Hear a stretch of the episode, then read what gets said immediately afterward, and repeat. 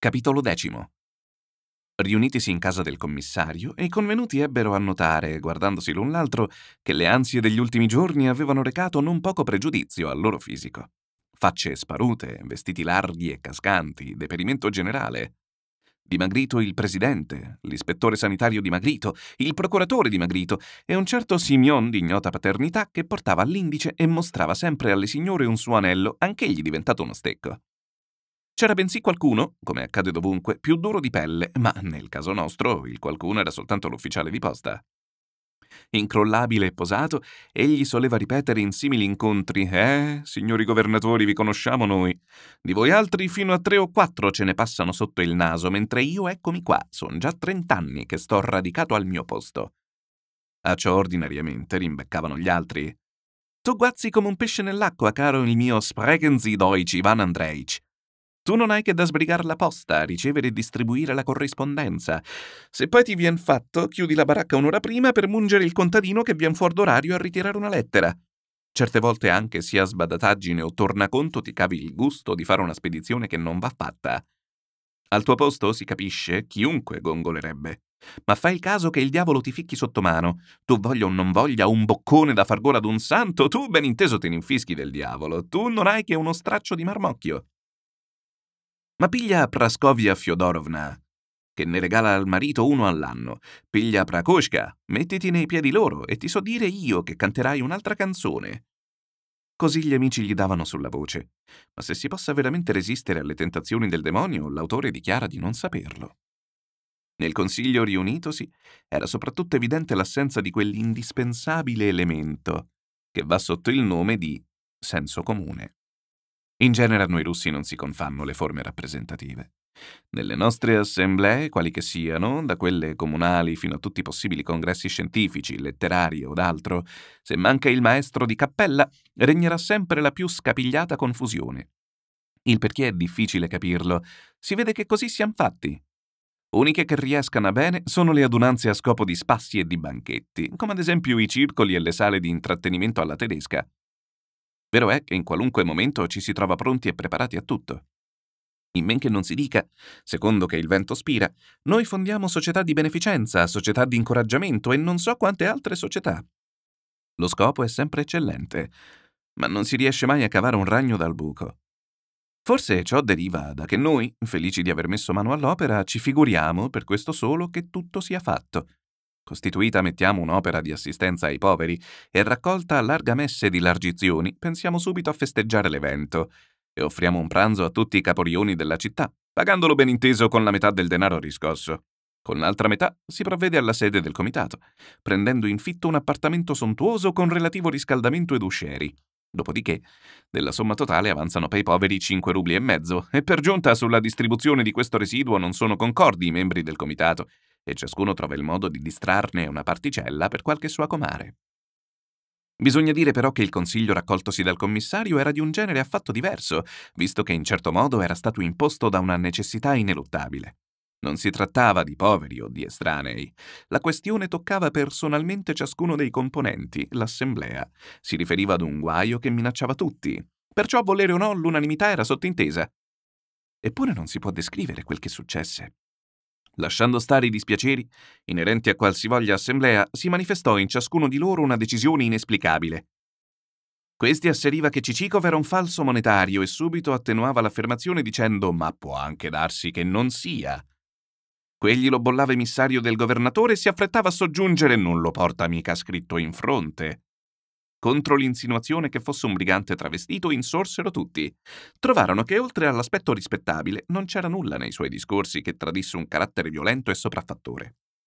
Di botto, l'ufficiale di posta, che da un po' di tempo se ne stava meditabondo, preso da un'improvvisa inspirazione o d'altro che fosse, gridò Sapete voi, signori, chi è Cicikov? La voce era così vibrante e solenne che tutti risposero a coro Chi è? Chi è? Non è altro, signori miei, che il capitano Kopieikin, e chi è codesto capitano? Non sapete chi è il capitano Kopieikin? No, nessuno lo sapeva.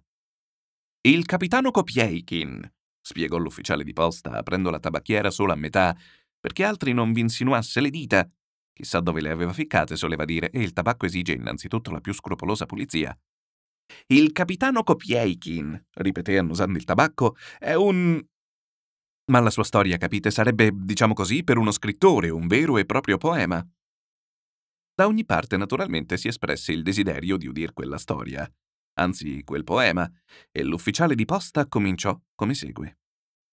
Storia del capitano Kopieikin. Dovete sapere, signori miei, che il capitano Kopieikin, cioè dirò meglio, avete a sapere che dopo la campagna del 1812 rimpatriò con un convoglio di feriti il capitano Kopieikin. Un cervello balzano, esplosivo, un demonio. Corpo di guardia, schioppettante, arresti di rigore, bombarde, di tutto aveva assaggiato. A Krasnoje, o dirò meglio a Lipsia, ci aveva rimesso, figuratevi, un braccio e una gamba. Allora capite, non esisteva per i feriti nessuna, diciamo così, provvidenza. Il fondo invalidi fu costituito molto tempo dopo. Come si fa? Chi non lavora non campa, dirò meglio, chi fugge fatica non mangia mollica. Il capitano lo sa, ma non gli avanza, capite, che il braccio sinistro. Bussa alla casa paterna con la speranza, diciamo così, nello stomaco. Ma il genitore gli dichiara tanto di lettere: Qui non si mette la pentola al fuoco, stento io stesso a buscarmi una crosta di pane. Ebbene, dice il capitano, la troverò a Pietroburgo, alla capitale. Il governo, capite, è sempre il governo. Lui voleva sollecitare un sussidio, dirò meglio una pensione, spiegando come stava la cosa, che aveva dato, diciamo così, la vita, sparso il suo sangue e via discorrendo. Basta, bene o male, un po' sopra un carretto, un po' dentro un furgone, si trascina fino a Pietroburgo. Ora figuratevi, un povero diavolaccio, un capitano Kopieikin qualunque, trovarsi di punto in bianco in una capitale che non c'è, diciamo così, la simile al mondo. Si vede davanti una luce, uno sfarzo, un bollore, un quadro, figuratevi, delle mille e una notte. E poi capite, Nevsky Prospect, o la Garokovaya, corpo di un diavolo, qualcosa come la Litieinaya, una torre che tocca il cielo, una certa diavoleria di ponti sospesi, diciamo così, nell'aria. In una parola un incantesimo, un barbaglio e non dico altro. Si dà attorno per un alloggio, ma l'alloggio, capite, scotta terribilmente. Tende, tappeti, candelabri, un lusso, una signoria, insomma, figuratevi, cammini sui milioni. Andando a spasso, nient'altro che col naso fiuti le migliaia. E tutta la banca del capitano Kopieikin non arriva, figuratevi, che ad una decina di biglietti da 5 rubli con pochi spiccioli d'argento. Con questa somma, capite, non si compra mica un podere, a meno di aggiungervi una quarantina di migliaia di rubli pigliandole a prestito, diciamo così, dal re di Francia. E insomma, alla miglior maniera si acconcia nella locanda di uno di Revel per un rublo al giorno. A desinare, cavoli e un pezzo di carne. Si avvede, capite, che non può tirarle in lungo. A chi sa da rivolgere? Come a chi? gli rispondono. Qui adesso non c'è più governo. Il governo, capite, era a Parigi, le truppe non erano tornate. Ma c'è, dicono, la commissione provvisoria, provate. Può darsi che là vi riesca di spuntarla. E sia mi presenterò alla commissione, dice Kopieikin. Esporrò come stanno le cose, che ho sparso il mio sangue e che ho dato, diciamo così, la vita. Una bella mattina si alza più presto, si liscia la barba con la mano sinistra perché il barbiere, capite, significa un dispendio, indossa l'uniforme e ballonzolando sulla sua gamba di legno se ne va difilato dal presidente della commissione. Dove sta di casa? Laggiù, capitano, in quella bicocca a due piani. Una bicocca, eh? Figuratevi che i vetri alle finestre lucevano come specchi. Marmi, bronzi, broccati, quadri, un paradiso. Alla porta una galanteria di maniglia, che prima di toccarla, capite, bisognava per due ore fregarsi le mani col sapone. Sulla scala, o dirò meglio all'ingresso, un portinaio, figuratevi, con tanto di mazza impugnata. Faccia da principe, colletto di batista, pare un botolo ingrassato.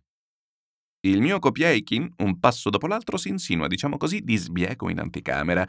Si rincantuccia, si raggomitola, per non dar del gomito, capite, in qualche rarità d'America o dell'India, in un vaso, diciamo così, di cristallo o maiolica, che è tutto un pezzo d'oro. Là, capite, gli tocca fare il collo lungo, perché a quell'ora appena appena, figuratevi, il presidente apriva un occhio e un cameriere gli portava una certa catinella d'argento per le lavande, o dirò meglio abluzioni, del caso. Aspetta il mio Kopieikin quattro ore buone, quando ecco entra un usciere d'annunzia. Viene Sua Eccellenza. E nella stanza, figuratevi, spalline, stelle alamari, una fitta di gente, un rimescolio, diciamo così, come di ceci in un piatto. Alla fine vien fuori Sua Eccellenza. Ora figuratevi, Sua Eccellenza in persona. Un viso, diciamo così, simile a... insomma, capite, corrispondente al grado. Un'espressione, dirò meglio, un'imponenza da... personaggio. Si avvicina a questo e a quello. Perché siete qui voi? Che volete? Che affare è il vostro? Gira e rigira e arriva, figuratevi a Kopieikin. Ecco, dice Kopieikin, come stanno le cose. Ho versato il mio sangue, ho perduto, diciamo così, un braccio e una gamba, non posso lavorare, mi permetto supplicare chissà non sia possibile ottenere qualche sussidio, o dirò meglio pensione, a titolo, capite, di ricompensa o altro che sia. Sua eccellenza sbircia la gamba di legno, la manica vuota attaccata alla bottoniera. Sta bene, tornate, dice, fra giorni. Il mio Kopieikin non sta più nei panni. Bravo, pensa, è cosa fatta.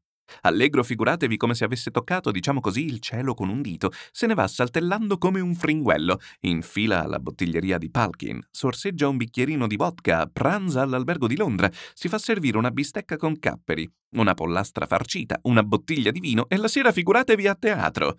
In una parola se la sciala, diciamo così, da signore. Tornando all'aperto, si vede davanti un'inglesina, figuratevi, che dondola come un cigno. Il mio Kopieikin, capite, si sente un non so che, le corre dietro il meglio che può, troc, troc, troc. Ma no, pensa poi, al diavolo la galanteria. Dopo non dico quando avrò intascato la mia brava pensione. Adesso, se non mi sbaglio, ho speso anche troppo. Infatti avevo sciupato, figuratevi, quasi la metà del suo capitale. Di lì a tre o quattro giorni si ripresenta alla commissione, o dirò meglio al capo, a sua eccellenza. Son venuto, dice, per informarmi. Le malattie, le ferite, i disagi, ho dato, diciamo così, la vita. Tutto capite con una bella parlata, come si conviene. Bene, bene, si sente rispondere. Prima di tutto, sappiate che per il vostro affare, senza ordine superiore, non si può far nulla. Voi stesso vedete che tempi sono questi. Le operazioni di guerra sono, diciamo così, ancora in corso. Aspettate che torni il ministro, pazientate. Allora state pur sicuro sarà provveduto. E se intanto non avete di che vivere, ecco vi dice quel tanto che posso.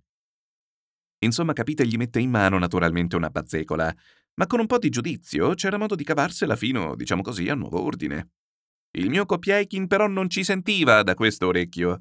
Credeva, figuratevi, che se non oggi, domani gli avrebbero snocciolato un migliaio di rubli. Toh, caro, prendi questo e bevi e datti del tempo. E invece no, aspetta, villano, che l'erba cresca. E lui, figuratevi, gli frullavano pel capo le inglesine, le bistecche, i capperi. Sicché capite, se la batte mogio mogio, né più né meno che un cane frustato, o dirò meglio scottato dall'acqua calda, con le orecchie basse e la coda fra le gambe. La vita di Pietroburgo, capite, gli aveva fatto montare i grilli, ed ora addio svaghi, addio bocconcini gustosi. Dopo assaggiato il dolce campicchia, diciamo così, referefe a miccino, e lui invece un uomo tutto sangue, tutto nervi, con una fame da lupo passa davanti alla mostra di un ristorante. Un cuoco francese, figuratevi, cera di cor contento, camicia di tela d'Olanda, grembiule più bianco, diciamo così, della neve, va manipolando in tingoli le cornie, salse stuzzicanti che ti farebbero dare un morso a te stesso.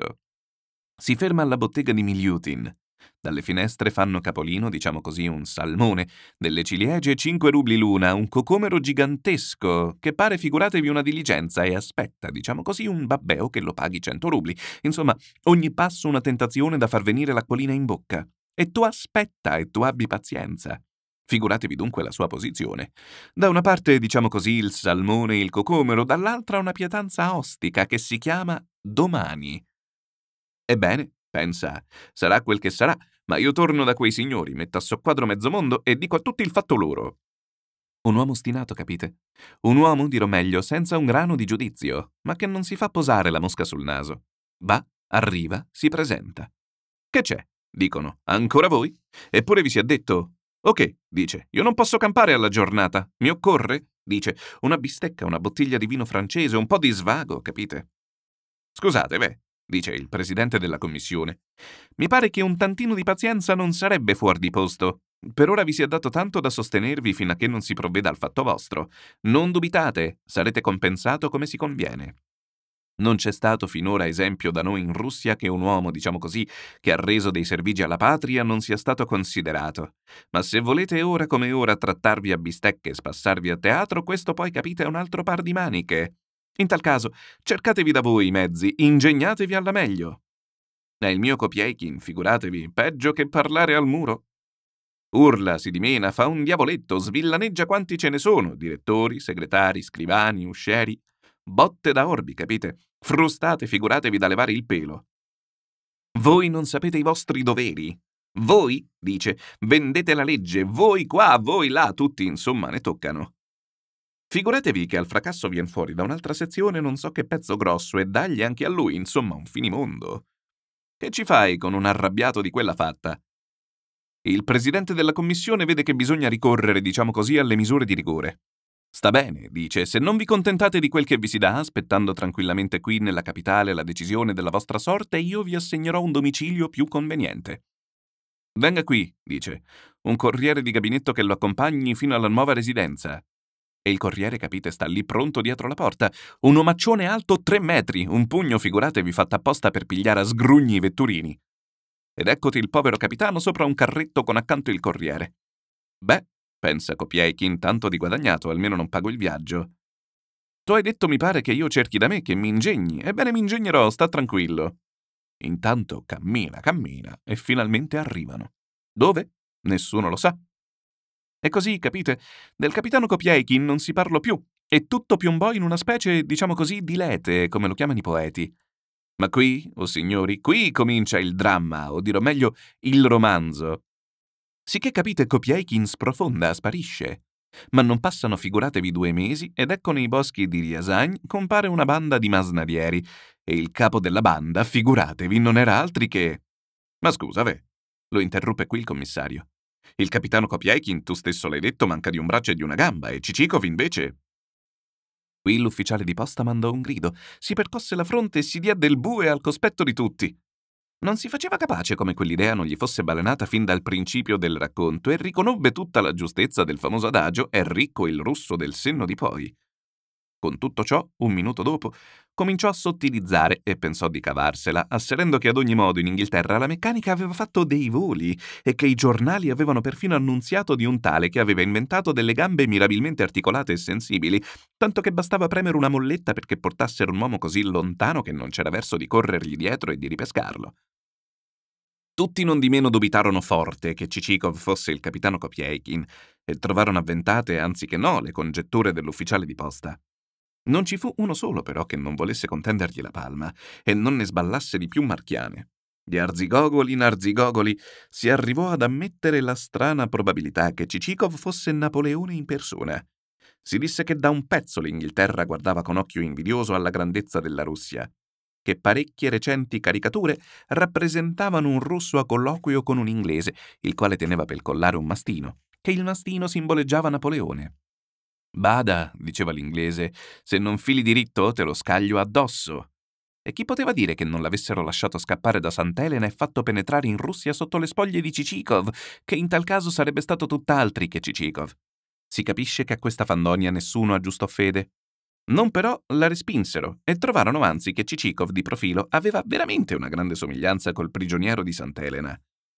Il commissario, che aveva fatto la campagna del 1812 e visto coi propri occhi Napoleone, non poté disconoscere che di statura si agguagliavano e quanta corporatura. Anche Napoleone era come Cicikov né troppo pieno né troppo asciutto. Molti lettori grideranno forse all'inverosimiglianza e l'autore, per non mostrarsi scortese, non si permetterà di protestare. Ma purtroppo la cosa seguì per l'appunto come l'abbiamo riferita. E dire per giunta che la città non solo non era relegata in capo al mondo, ma non distava molto da Pietroburgo e da Mosca. Del resto, non bisogna dimenticare che ciò accadeva dopo la famosa cacciata dei francesi. A quel tempo, tutti i nostri possidenti, magistrati, mercanti, giovani di negozio e chiunque sapesse o non sapesse leggere e scrivere diventarono, almeno per otto anni di fila, politicanti di prima forza, la Gazzetta di Mosca e il Figlio della Patria andavano a ruba, passavano di mano in mano e arrivavano all'ultimo lettore in tale stato da renderli inservibili a qualsiasi uso. Invece delle consuete domande a quanto avete venduto l'avena? Come va portato la nevicata di ieri? Si chiedeva con viva ansietà che dicono i giornali? Non è scappato da capo Napoleone. I mercanti ne avevano una paura maledetta, per dato e fatto della profezia di un certo indovino che da tre anni marciva in prigione.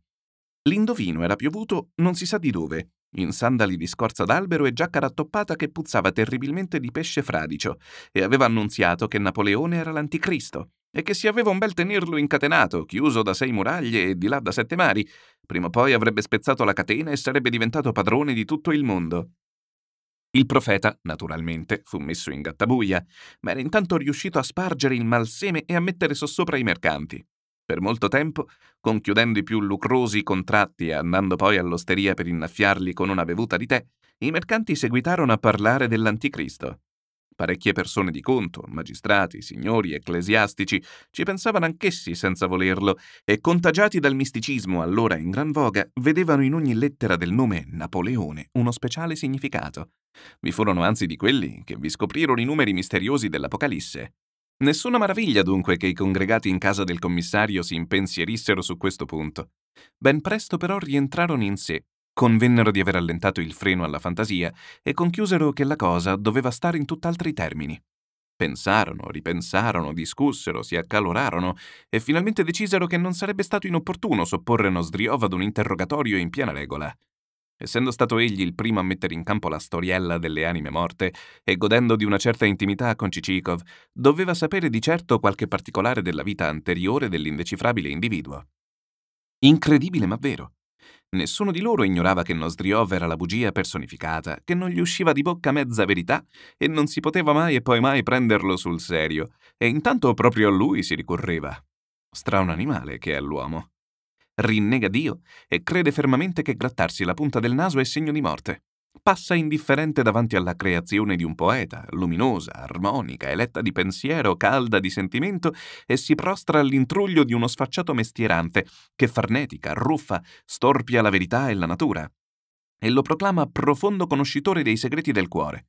Per tutta la vita si beffa dei medici, e un bel giorno si mette nelle mani di una donnicciola che cura per via di sputi e di cabala, o anche meglio inventa da sé una porcheria di decotto che gli sembra, Dio sa perché, l'unico rimedio al suo male. Certo, a discolpa dei nostri congregati, si può allegare la posizione critica in cui si trovavano. Il naufrago, dicono, si attacca ad una festuca, né in quel punto gli viene in mente che una festuca può forse reggere una mosca, ma non lui che pesa poco meno d'un quintale. Così, come ad estrema tavola di salvezza, si cercò di abbrancarsi a Nozdriov. Il commissario gli scombiccherò subito due righe, invitandolo per la sera stessa, e un usciere dalle guance accese si precipitò ad eseguire la commissione, facendo risuonar gli stivaloni e tenendo ferma con una mano la sua durlindana. Nozdriov era assorto in una grave occupazione. Da quattro giorni non usciva di camera, non riceveva anima viva e si faceva servire il desinare da un finestrino. Era diventato magro e verde. L'affare che aveva nelle mani esigeva una grande applicazione. Consisteva nello sfogliare e disporre alcune decine di mazzi di carte, in modo da riconoscere a colpo d'occhio quella tal carta sulla quale si potesse contare come su di un amico. Il delicato lavoro richiedeva ancora un paio di settimane. Porfiri, intanto, doveva tre volte al giorno fregare il ventre della cagna con una spazzola speciale e farvi la saponata. Nostriov montò in bestia vedendosi disturbato nella sua solitudine. Prima di tutto mandò al diavolo il messo del commissario, ma quando intravide la possibilità di un profitto, leggendo nel biglietto che si aspettava nella serata un certo novizio, si chetò all'istante, chiuse la camera a doppia mandata, si vestì in fretta e furia e si mise la via tra le gambe. Le ipotesi, le notizie, le affermazioni da lui formulate presentarono un così stridente contrasto con quanto s'era almanaccato nell'assemblea da mandare all'aria tutto il castello delle congetture. Per Nozdriov non esistevano dubbi di nessuna sorta.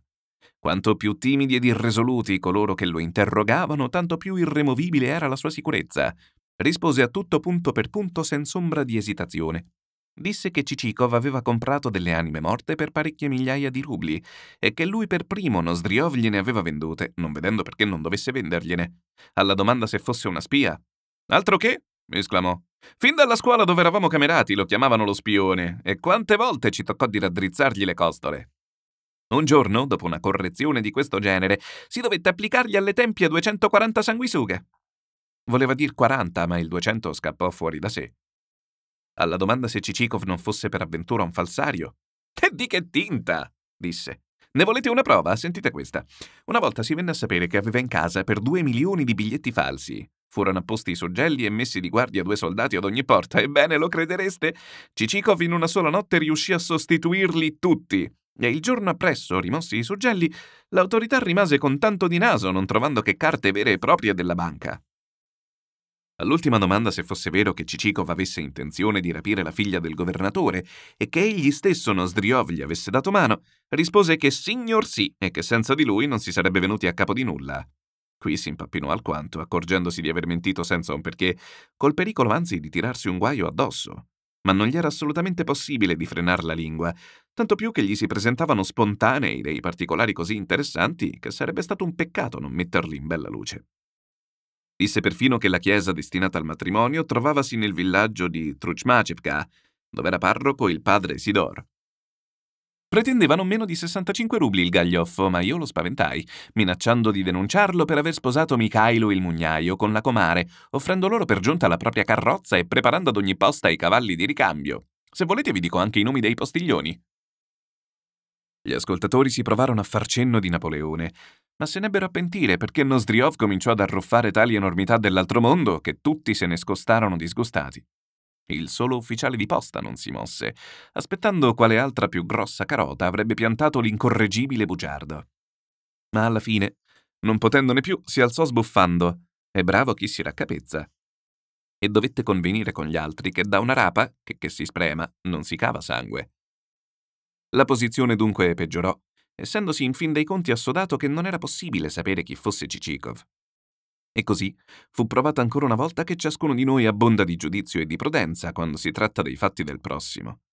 Di quanti aurei consigli non largheggiamo nei casi difficili della vita altrui. E la folla esclama che gran cervello, che carattere di ferro. Ma se un guaio capita al gran cervello, addio carattere e addio giudizio. L'uomo di ferro diventa di pasta e si muta in un bambino debole, ignaro, pauroso o addirittura in un moccicone, secondo l'energica espressione di Nozdriov. Questa farragine di induzioni, di pareri, di voci, non si sa come o perché, impressionò specialmente il povero procuratore, a tal segno che, tornato a casa, prese a pensarci e a ripensarci, e di botto, senza fare né ai né bai, se ne andò all'altro mondo paralisi o altro che fosse, fatto sta che nel mettersi a sedere stramazzò con la faccia per terra.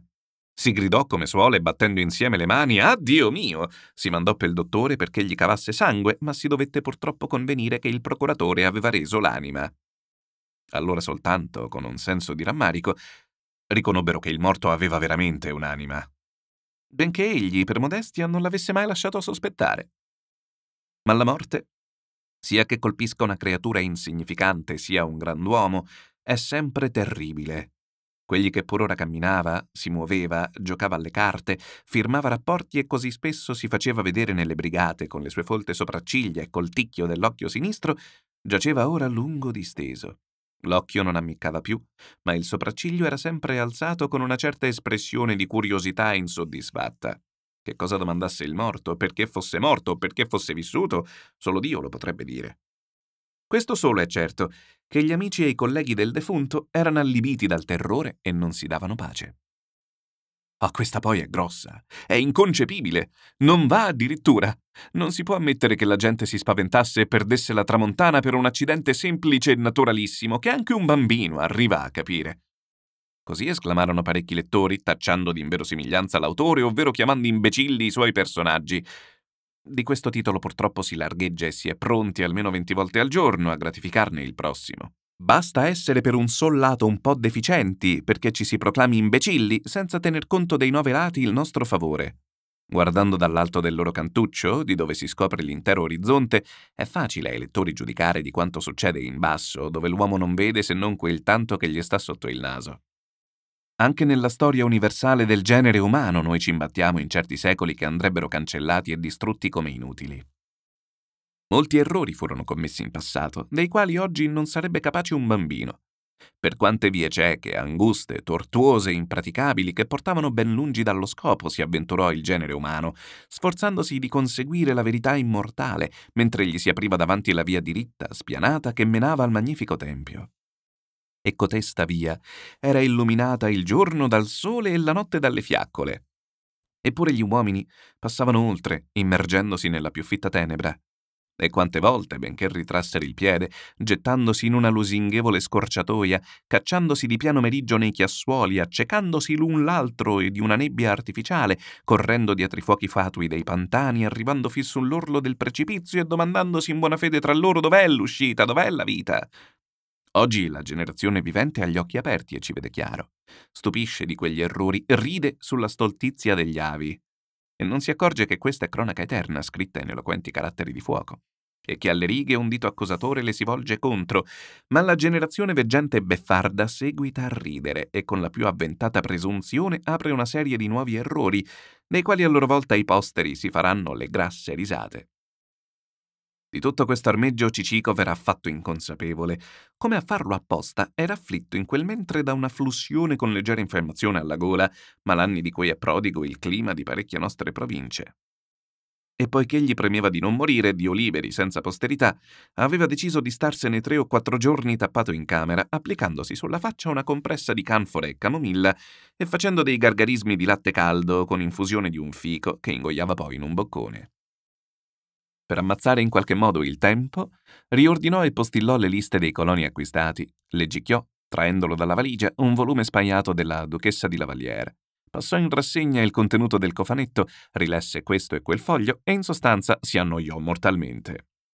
Non capiva come mai nessuno dei conoscenti venisse almeno una volta a prender notizie della sua salute, mentre prima non passava giorno che davanti alla locanda non fosse ferma la carrozza dell'ufficiale di posta o del procuratore o del presidente. Si stringeva nelle spalle e andava su e giù per la camera. Finalmente si sentì meglio e fu contento come una Pasqua quando vide la possibilità di pigliare una boccata d'aria. Senza por tempo in mezzo, aprì il cofanetto, empì di acqua fredda un bicchiere, tirò fuori sapone e pennello e si dispose a radersi, operazione che avrebbe dovuto compiere da un pezzo, poiché palpandosi il mento e guardandosi allo specchio ebbe ad esclamare Ah ah, che foresta vergine! Foresta o non foresta, certo è che la vegetazione era abbastanza fitta. Sbrigatosi della barba, cominciò a vestirsi con tanta furia che per poco non infilò i calzoni alla rovescia. Quando fu all'ordine, si spruzzò di acqua di colonia e, avviluppatosi ben bene nel mantello, si avviò. Quella prima uscita, come avviene ad ogni convalescente, fu una vera festa. Tutto ciò in cui si imbatteva assumeva un aspetto ridente, le case, i viandanti, perfino i contadini dalle facce astute o d'arcigne, dei quali più d'uno era già riuscito a farla qualche suo compare. La prima visita, si capisce, fu pel governatore. Via facendo, molti pensieri gli frullavano pel capo, e primo fra tutti quello della biondina. La fantasia, naturalmente, cominciò a costruire i soliti castelli in aria, che lo misero di più allegro umore e lo fecero sorridere di se stesso. In questa disposizione di spirito arrivò alla casa del governatore. E già nel vestibolo si toglieva in fretta il mantello, quando il portinaio lo arrestò a mezzo con queste parole assolutamente inaspettate. Ordine preciso di non farvi passare. Come? Che dici? Non mi hai forse riconosciuto? Guardami bene, disse Cicikov. Altro che riconoscervi. Non è mica la prima volta che vi vedo, rispose il Cerbero. Ma il divieto è proprio per voi. Porta libera per tutti gli altri. Oh, questa sì che è bella, ma perché? Che è successo? Questo è l'ordine. Vuol dire che così ha da essere, confermò il portinaio e soggiunse. Proprio così. Dopodiché assunse una sua arietta sbadata, ben lontana da quell'ufficiosità con la quale soleva prima aiutarlo a sbarazzarsi del mantello. Pareva che pensasse, squadrandolo da capo a piedi, eh amico, quando i padroni ti mettono alla porta vuol dire che è da essere un poco di buono. Io non ci capisco niente, pensò Cicikov, voltando le spalle e incamminandosi immediatamente dal presidente. Ma questi, al solo vederlo, a tal segno si turbò che non potea bella prima azzeccare tre parole, e barbugliò un pasticcio tale che tutti e due si fecero rossi. Accomiatatosi da lui, Cicikov, per quanto si stillasse il cervello, non seppe spiegarsi che cosa avesse inteso dire il presidente e a che alludessero le sue frasi sibilline.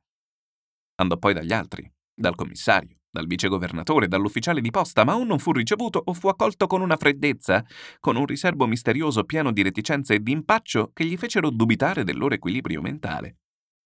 Si provò ancora a visitar qualcun altro per venire a capo almeno del motivo di quello strano contegno, ma nessun motivo poté afferrare. Girò di qua e di là come trasognato, domandandosi se lui o gli amici avessero perduto la testa e se quello fosse un sogno oppure una realtà più sconclusionata e scollata di un sogno. Tornò che già annotava alla locanda, dalla quale era uscito così bene disposto e per scacciar la mattana, ordinò che gli servissero il tè. Pensieroso e più che mai smarrito in un dedalo di congetture, prese a sorbir la sua tazza, quando di botto la porta si spalancò con impeto e Nozdriov gli venne davanti. Per un amico, come dice il proverbio, sette verste valgono un passo, gridò togliendosi il berretto. Passando di qua ho visto lume alla finestra. Entriamo, dico, si vede che non dorme. Ah, bravo, ci abbiamo il tè. Ne piglio volentieri una tazza. Grazie. Oggi a pranzo mi son rimpinzato di non so che porcheria e mi sento lo stomaco sottosopra. Fammi caricare una pipa. Dov'hai la pipa? Io non fumo la pipa, rispose asciutto Cicikov. Sciocchezze, come se non sapessi che tu sei fumatore. Ehi, di là, come diamine si chiama il tuo domestico? Ehi, Vakramiei, da retta.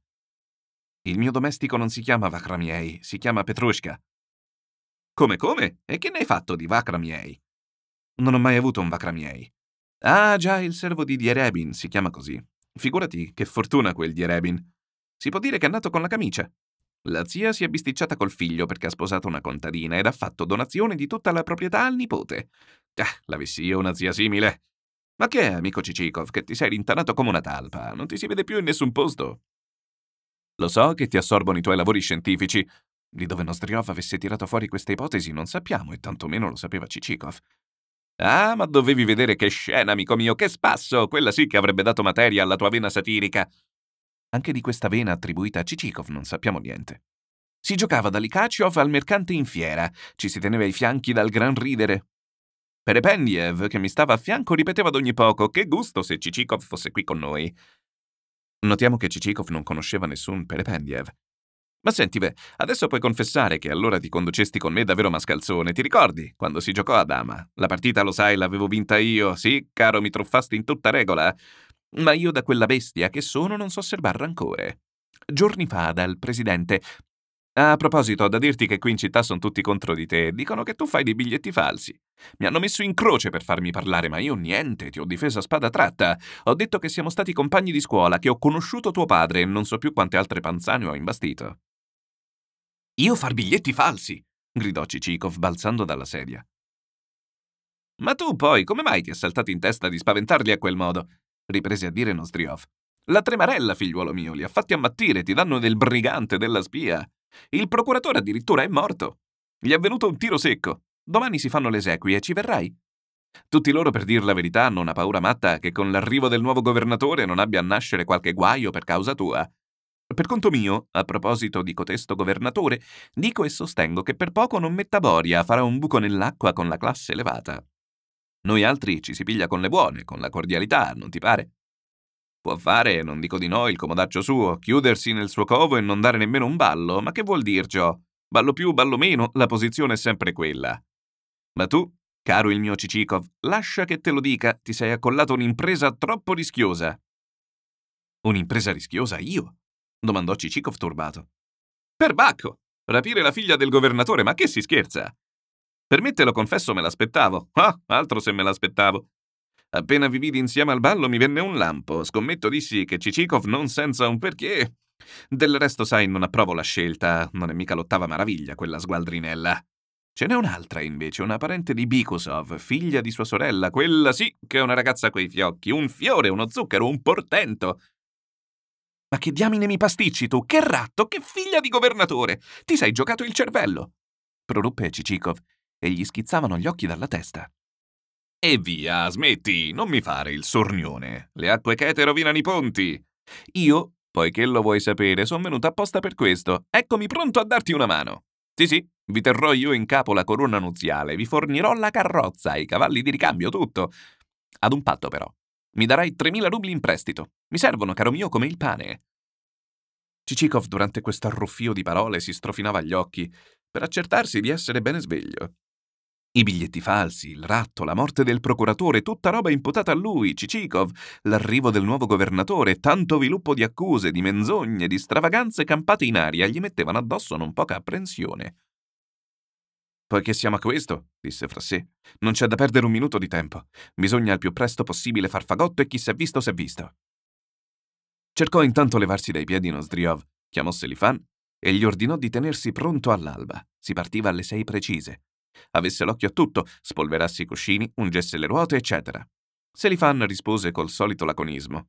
Ho capito. E rimase un pezzo impalato sotto la porta. Petrushka, per conto suo, obbedendo alle istruzioni del padrone, trasse di sotto al letto il baule già abbastanza impolverato e prese a ficcarvi dentro, aiutato dallo stesso Cicikov, calze, camicie, mutande, biancheria lavata e non lavata, cavastivali, calendario, spazzole, tutto alla rinfusa. Fin dalla sera Cicikov voleva essere pronto perché non vi fossero impedimenti la mattina appresso. Selifan, dopo essere stato due o tre minuti di sentinella, molto lentamente voltò le spalle e si allontanò e con la medesima lentezza, con la maggior possibile lentezza, discese le scale lasciandovi l'impronta umida degli stivali e stette ferma a lungo, grattandosi la nuca. Che cosa voleva dire quel gesto? E qual è in genere il suo significato? Forse, nel caso presente, era dispetto che fosse andato all'aria il convegno di domani all'osteria con un collega di fresca conoscenza? O forse intrecciato già un romanzetto bisognava dire addio al colloquio furtivo e alla stretta di una bianca manina, nell'ora complice del crepuscolo al suono d'una balalaica strimpellata da un giovanetto in camicia rossa e al sussurro delle tenere parolette compenso ed oblio delle fatiche del giorno? O era semplicemente rammarico di rinunziare al noto cantuccio della cucina e alla fragranza dei cavoli fumanti per affrontare di nuovo la pioggia, il nevischio, la mota e ogni altro malanno del viaggio? Dio solo lo sa. Quel gesto del grattarsi la nuca ha per il popolo russo molti più significati che non si creda.